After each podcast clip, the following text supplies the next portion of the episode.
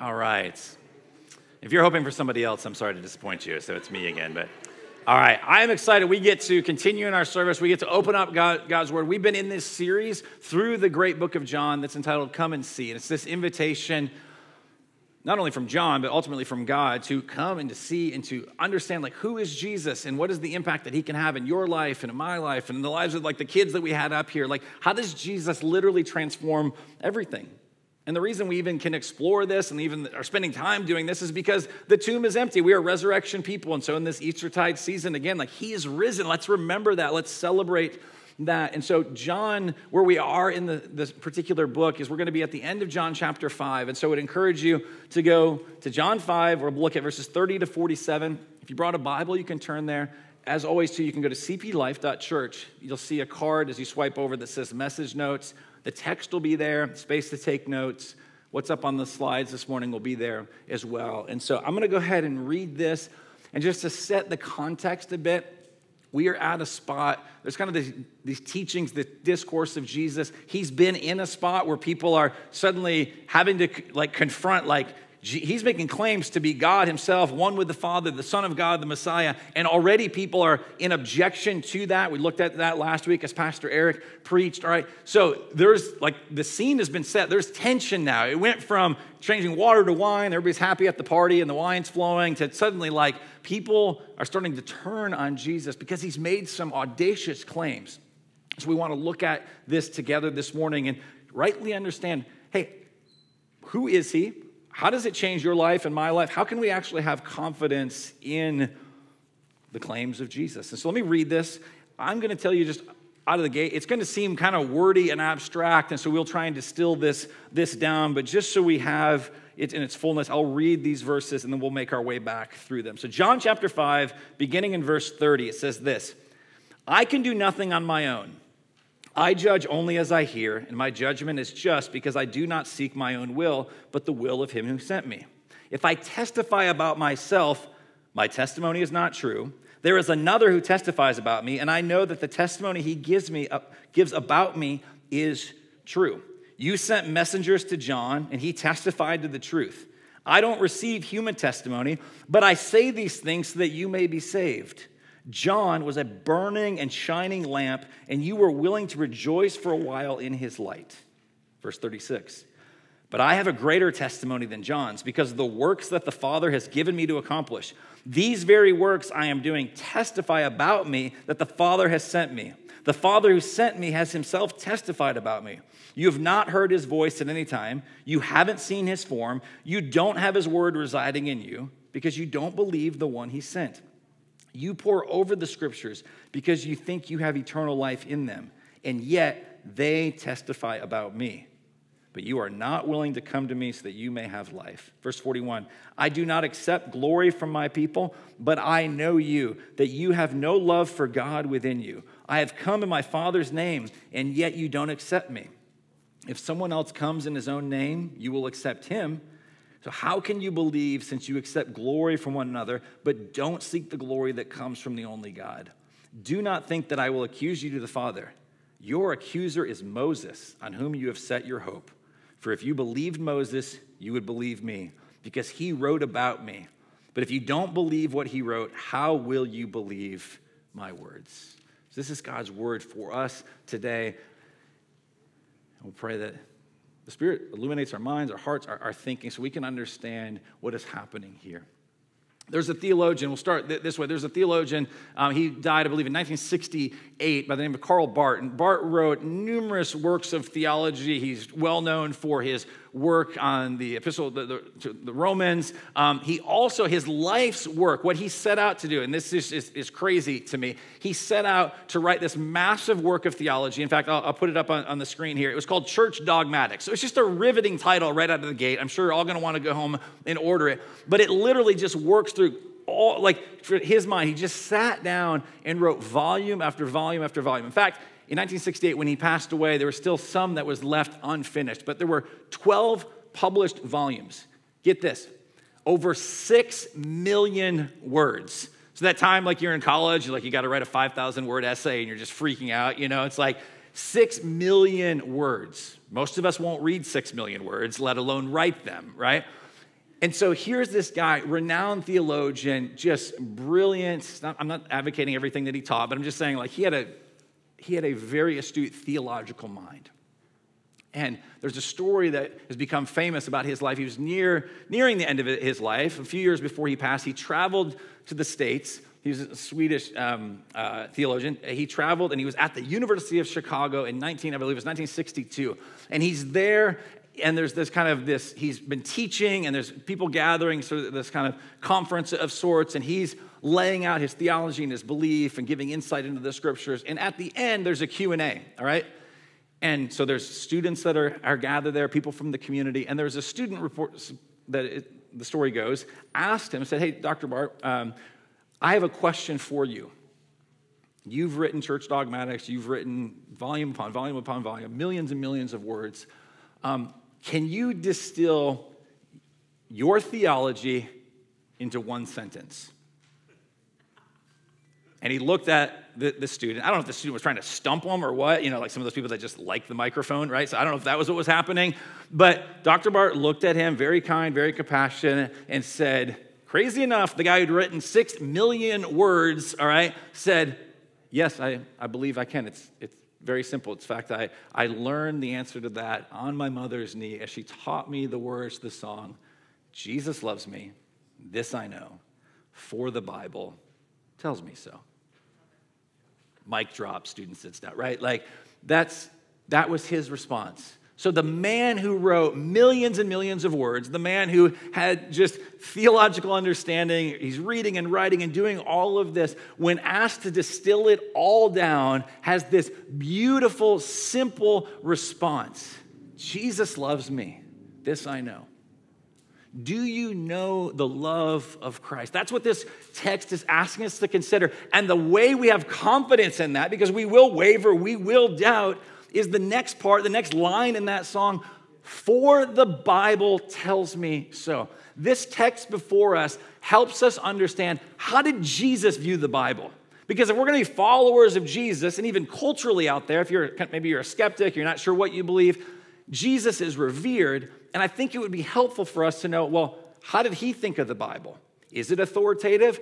Is it the word of God? Is it opinions of man? Like what in the world is it?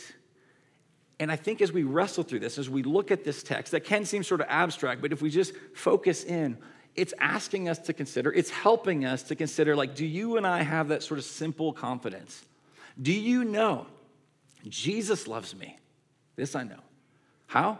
For the Bible tells me so.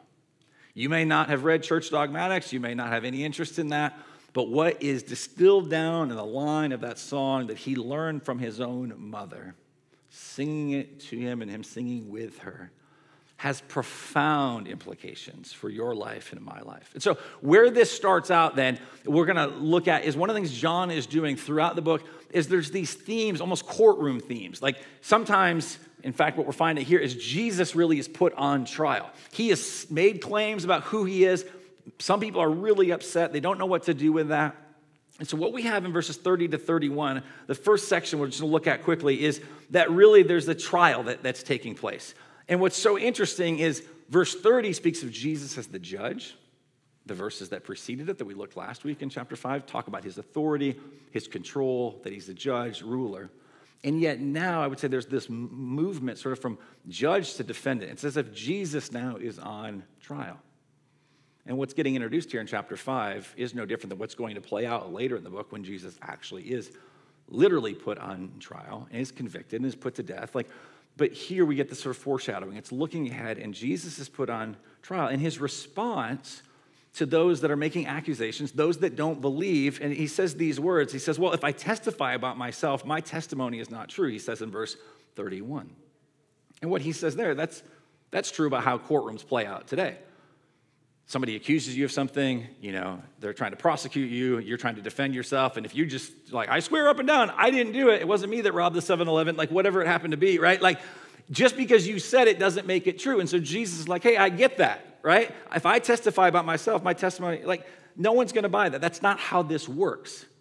So he's like, okay, we wanna play this courtroom thing, we wanna do that. Like, let me bring before you then, I've got testimony, I've got witnesses that will corroborate, that will confirm, like, who I actually am. And so that's what I want to look at.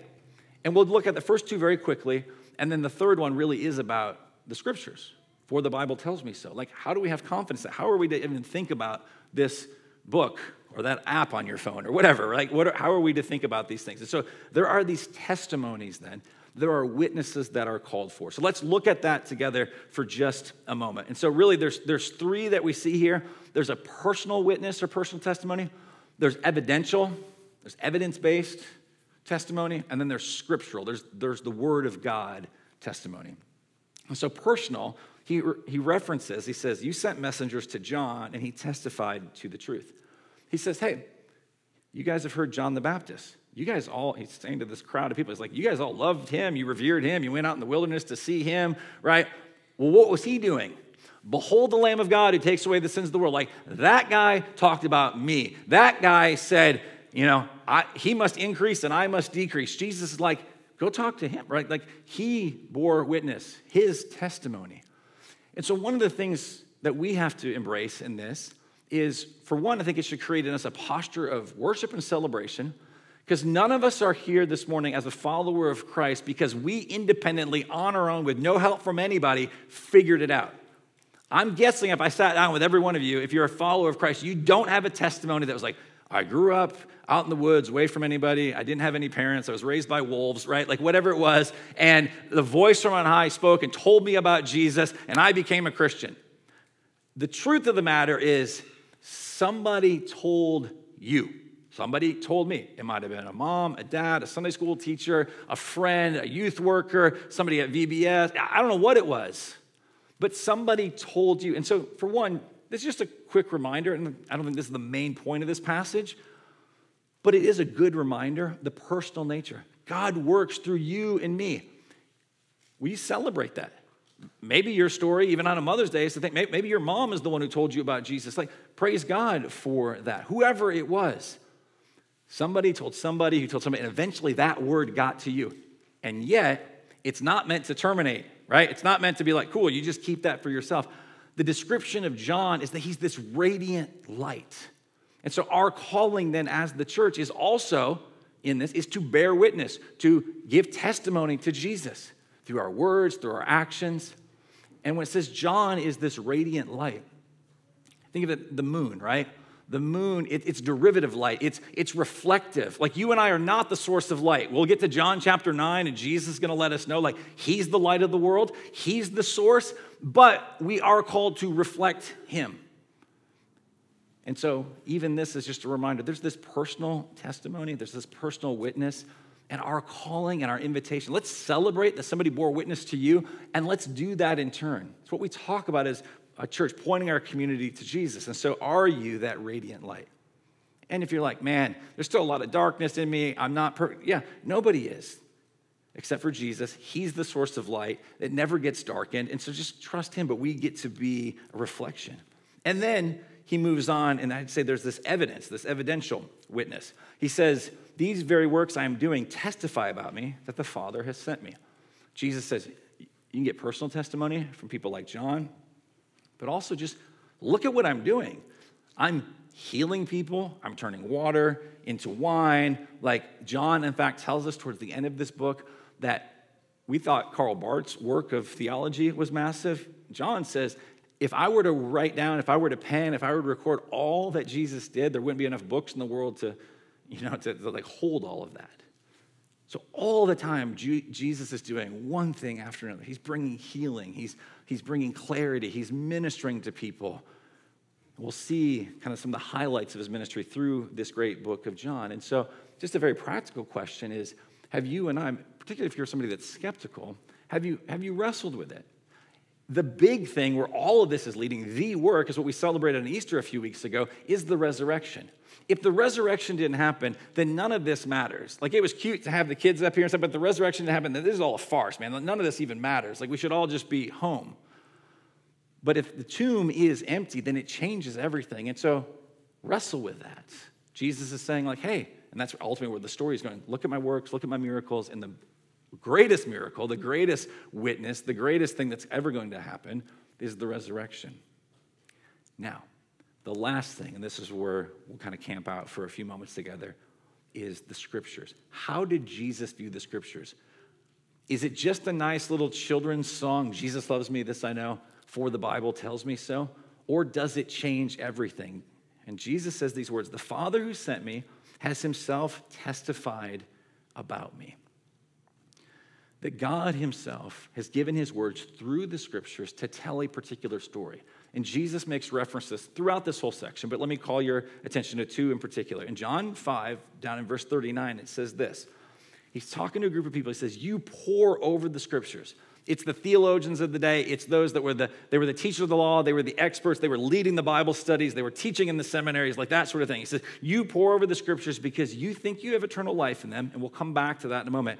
But look at this phrase. And yet they testify about me. Big idea here.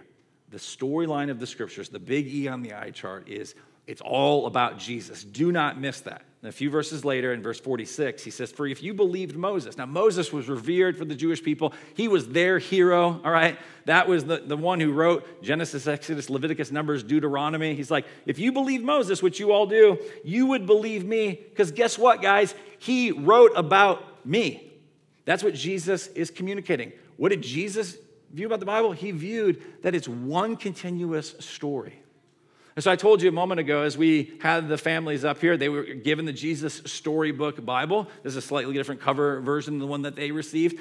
I've said this every time we do a child dedication. I will continue to say this. You want to understand the storyline of the Bible? I do not get a commission for this, all right? Um, please go and get yourself a copy of this. Let me read to you how this starts. Here are these wonderful words that drive home the point of what is happening here in John chapter 5. What is the point of the Bible? What is the story that it's telling? So, are we ready for children's story time? All right, here we go. Because it's beautiful and it's profound. It'll be far better than anything I will say. So, let me read this. It begins God wrote, I love you. He wrote it in the sky and on the earth and under the sea. He wrote his message everywhere because God created everything in his world to reflect him like a mirror, to show us what he is like to help us know him and to make our hearts sing. The way a kitten chases her tail, the way red poppies grow wild, the way a dolphin swims. And God put it into words too. He wrote it in a book called the Bible. Now, some people think the Bible is a book of rules telling you what you should and shouldn't do. And the Bible certainly does have some rules in it. They show you how life works best. But the Bible isn't mainly about you and what you should be doing. It's about God and what He has done. Other people think the Bible is a book of heroes, showing you people that you should copy.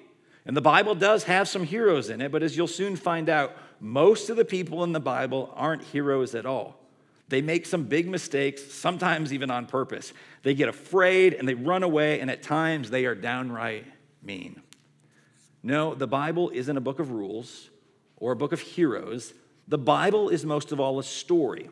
It's an adventure story about a young hero who comes from a far country to win back his lost treasure. It's a love story about a brave prince who leaves his palace, his throne, everything to rescue the one he loves. It's like the most wonderful of fairy tales that has come true in real life. You see, the best thing about this story is it's true. There are a lot of stories in the Bible, but all the stories are telling one big story the story of how God loves his children and comes to rescue them. And it takes the whole Bible to tell this story. And at the center of the story, there is a baby. And every story in the Bible whispers his name. He is like the missing piece in a puzzle, the piece that makes all the other pieces fit together. And suddenly you can see a beautiful picture. What we have the gift of whether you pick it up often or not, whether you're confused by uh, just big picture, like what this, it is a beautiful picture. It is a letter written by God. It is expressing the love that He has for you, for humanity, what He is doing to get us back. There might be a lot of secondary questions we can ask the Bible. There's lots of things we can debate, some things that we'll put in kind of an open hand, like, well, we'll agree to disagree. But at the end of the day, the storyline, it is about Jesus. It is not about heroes of the Bible, because there are no heroes other than Jesus, right? People are like, oh, David.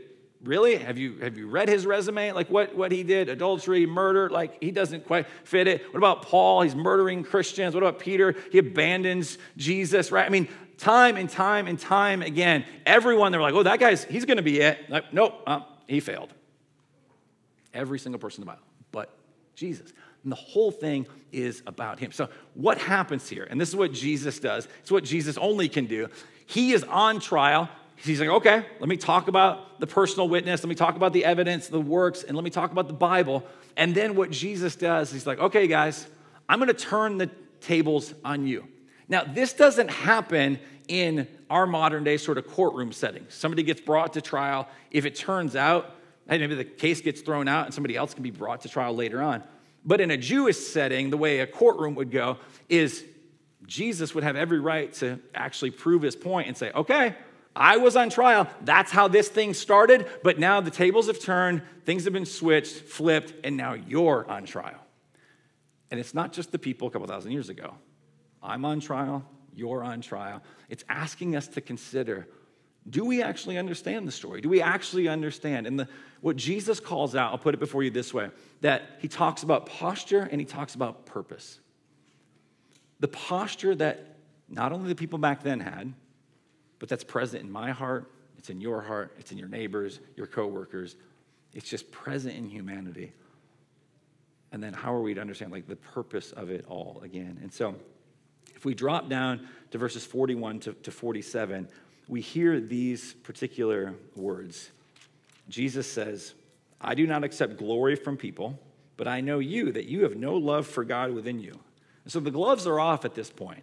I mean, he has turned the tables, he's putting uh, he's gone on the offensive. He's prosecuting them. He's like, hey, you actually have no love for God within you.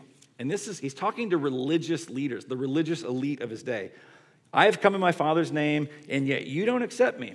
If someone else comes in his own name, you will accept him. He's saying, there has been countless people that have shown up and said that they were the Messiah, they were the Savior, and you guys flocked out to him. You, you believe that. You have no trouble believing certain people, but for whatever reason, they wouldn't believe Jesus. How can you believe since you accept glory from one another, but don't seek the glory that comes from the only God? Do not think that I will accuse you to the Father. Your accuser, your accuser actually is Moses, on whom you've set your hope. For if you believe Moses, you would believe me because he wrote about me. But if you don't believe what he wrote, how will you believe my words? And so this raises a question, and it's an age old question. Like it's a back in the garden sort of question is this Are you, how do you view it? What's your posture? Are you over the Word of God or are you under the Word of God? Are you superior to the Word of God or are you submitted to the Word of God? Now, I think the Sunday school kind of church answer we know is, oh, of course I'm submitted to the Word of God. But do we really submit to what he says here? Like, if Jesus is Lord and King, are we just sort of taking what we like and disregarding other things? That is absolutely present, not just out in the world, but in the church? Do we believe what Jesus has to say about our, about our money, about our bodies, about our relationships, about how we spend our time, about how we do our work? What are we actually paying attention to? Or are we making it about us? What Jesus is calling out here at the end of John chapter 5 is a disposition of the human heart that says, I want the glory. We are glory thieves. We are seeking to actively rob God of his glory. Now, we might not think of that. It's not pleasant to think about. But ever since Genesis 3, when Adam and Eve said, I want to be God, they take the fruit, everything begins to unravel. That story continues to play out. Rather than submitting to the word of God, they're like, we're going to be over God's word. And what does it lead to? Nothing but pain and misery and suffering. So, are you over or are you under the word of God? Now, when we look at this, the way this plays out, I'll give you one example, is in our present day, and this will get a little philosophical maybe for, for a moment, all right? So, one of the ways this plays out is it's a popular thing to say, hey, you believe this is the Word of God? You believe it's God's love story, love letter toward you? You believe this is the authority? That's great. That's your perspective. And I've got my perspective, and my neighbor has his perspective, and that, that's fine. Like, we should just embrace. There's sort of this relative view of things. And perhaps you've heard this story. Let's talk about an elephant for a moment, all right? I don't know if you've heard this illustration before. It is very popular. You probably ran across it at some point or a version of this. The story is told this way to kind of emphasize this point that, hey, we all have our own perspective. It's the story of the elephant and the three blind men. So imagine there's this giant elephant that decides that I'll just stand still while three blind men walk up. And one of the blind men grabs a hold of the trunk of the elephant and begins to describe an elephant, it is, it is like a garden hose, right? And begins to say, because that's his reality. I've gra- grabbed hold of the trunk. And another blind man says, No, no, no, you've got it all wrong, because he's grabbed one of the legs. He's tried to wrap his arms around the, the mighty leg of the elephant. He says, It's like a sturdy oak. It is like the trunk of a sturdy oak tree. That's what the elephant is like. And the third blind man is like, no, no, no, you've got it all wrong. Like the, the, the elephant, he's, he's feeling the side of it. It's like this hard sheet of plywood or the side of a house. That's what an elephant is like. And people stand back and say, see, none of them were wrong. They all had their perspective. This is the way this sort of plays out in our culture today is to sort of believe, like, hey, we all have a version of the truth. But if we stop for just a moment, the person who's offering this up, all right, it's actually a self defeating argument. Because at the end of the day, there is a person who's saying, I actually objectively see the whole elephant. So I can appreciate oh, that's cute that he thinks the trunk is like a hose and he thinks that, you know, the, the side is like plywood or the leg is like the trunk of a, of a tree. That person is making an absolute truth claim. I see the big picture. And so for the Christian, we do not shy away from this is the authority of God. But everyone is making declarative, authoritative, like absolute truth claims. Do I absolutely believe this? Or do I believe my thoughts, my feelings, my emotion, my thinking? Everybody's trusting in something. It's just what are you going to trust in? And so, in these moments where we tend to think, like, oh, I know better than God, Jesus, out of love, says, You're called to be under the Word of God. You can go pursue all those other things and you can think that you're open minded and you're tolerant, and you're doing that. But at the end of the day, you're making an absolute claim. You're claiming to see all of it. And only God can do that. And I'm not saying it's always easy to trust him, but I, am in with the guy who would give us his son, who, whose son would bleed out for the salvation of us all over my thoughts and my opinions. I mean, how many of your thoughts and opinions and feelings and emotions have changed over the course of your life? How about in the last two days, right? Like they're fleeting, they change all the time. I need this. This will bring life. And now, what's fascinating and counterintuitive, if we desire to have a relationship with God, I'm going to assume for a moment that you do, that your neighbors do, that people want a relationship with God. If we ask this question, do you? The answer is yes. You and I need an authoritative word from God. We need a God who is fully in charge in order to have a relationship. You and I desperately need a God who can confront you and me and contradict you if you think for a moment that it's a great relationship because the person that you're in relationship with never never combats goes combative never actually calls you out never says anything that's not a relationship. If you looked at me and my relationship with my wife and you're like oh heather just does everything that jamie wants never pushes back never says anything that's not a good relationship. I might be like well that, that sounds amazing. For about two minutes it's not a relationship. Why would it be the same then with god us putting ourselves in the spot of like we know best. No, you and I need the authority of God. Stephen Oom put it this way in his in his work on this. He says the Bible has to be able to contradict the reader and God has to be able to contradict our views. If he can't do that, we're not in a real relationship with him. And so Jesus confronts the posture. And I wish I could say it was just the people a couple thousand years ago, but it's in my heart and it's in your heart. I think I know best.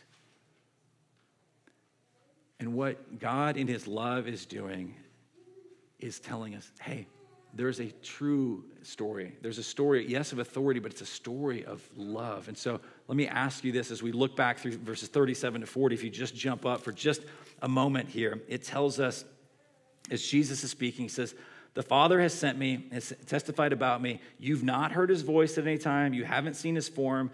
You don't have his word residing in you because you don't believe the one he sent. And now look at this, verse 39. You pore over the scriptures because you think you have eternal life in them, yet they testify about me. This is a group of people. It's good to pore over the scriptures. I want to encourage you to do that. I hope we become that more and more as a church family and community, that we be known for study of the scriptures. But they thought it was their study that was earning them the affection of God. So as we talk and we kind of conclude with this, let me ask you this question Is the Bible primarily, is it about God or is it from God? They were studying it, believing it was about God. We got to know more facts. We got to do this. And in doing that, thinking that they could earn the affection of God, the relationship that they desired. But it's not true. It's not primarily, though it does tell us a lot about God, is not primarily, as I read to you out of the Jesus Storybook Bible a few moments ago, is not primarily about God. It is from God. It's not a human work about God, about how to get to God, but rather it is a book from God, about God, about his pursuit of humanity. That's what the story is about. And that changes everything when we realize that it is his love letter toward us. I enjoy reading biographies. Biographies, though, are about somebody. Like I read this one recently um, about the author and theologian uh, Eugene Peterson, who passed away a few years ago. An amazing, amazing book, right?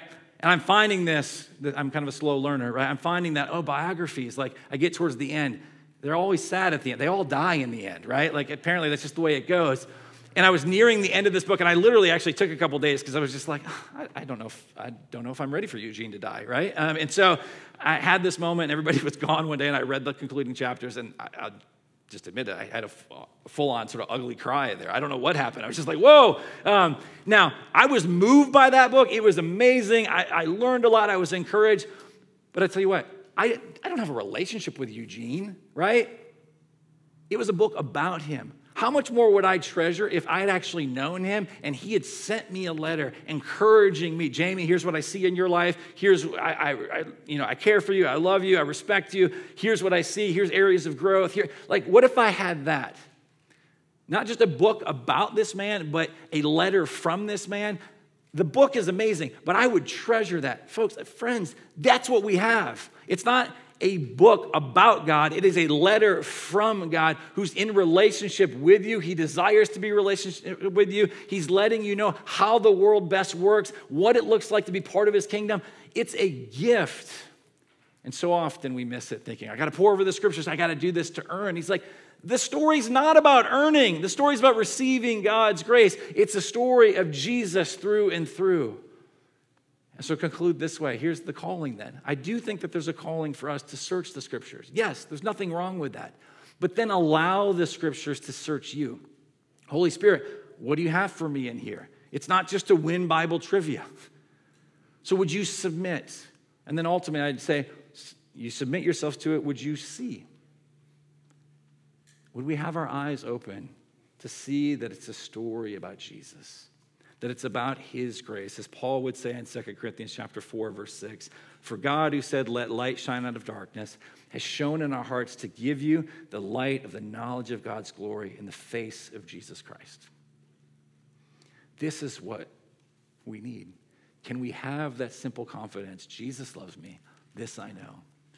If you doubt that, here, for the Bible tells me so.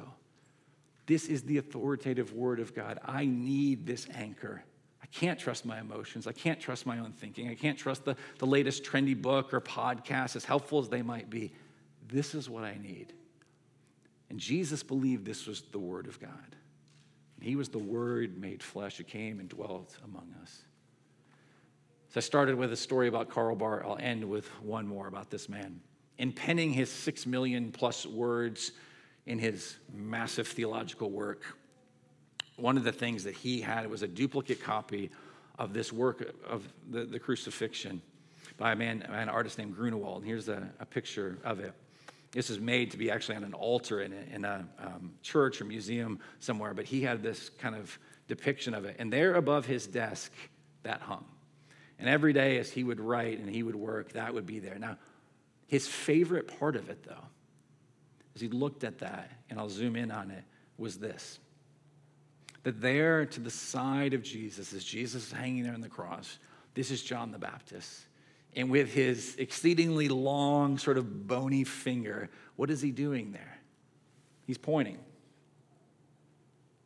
And for Barth, as he wrote work after the- theology after theology, like all of this, and word after word, and paragraph after paragraph, and ultimately book after book, it was this reminder don't miss Jesus. It was there pointing. That's what I need. That's what the story is about. And so it might result in massive theological works, or it might be as simple as a child's song. Don't miss that. It's telling a story that God loves you.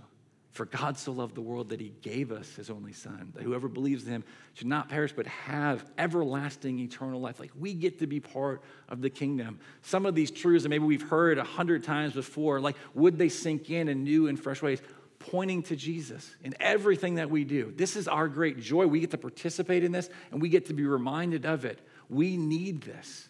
So don't spend time in it to earn the affection of God. That's impossible but spend time in it to encounter the authority of God that reminds you of who you are in Him. And that those of you that are in Christ, God right now, because the work of Jesus sees you as spotless, as pure, regardless of anything you've ever done or will do.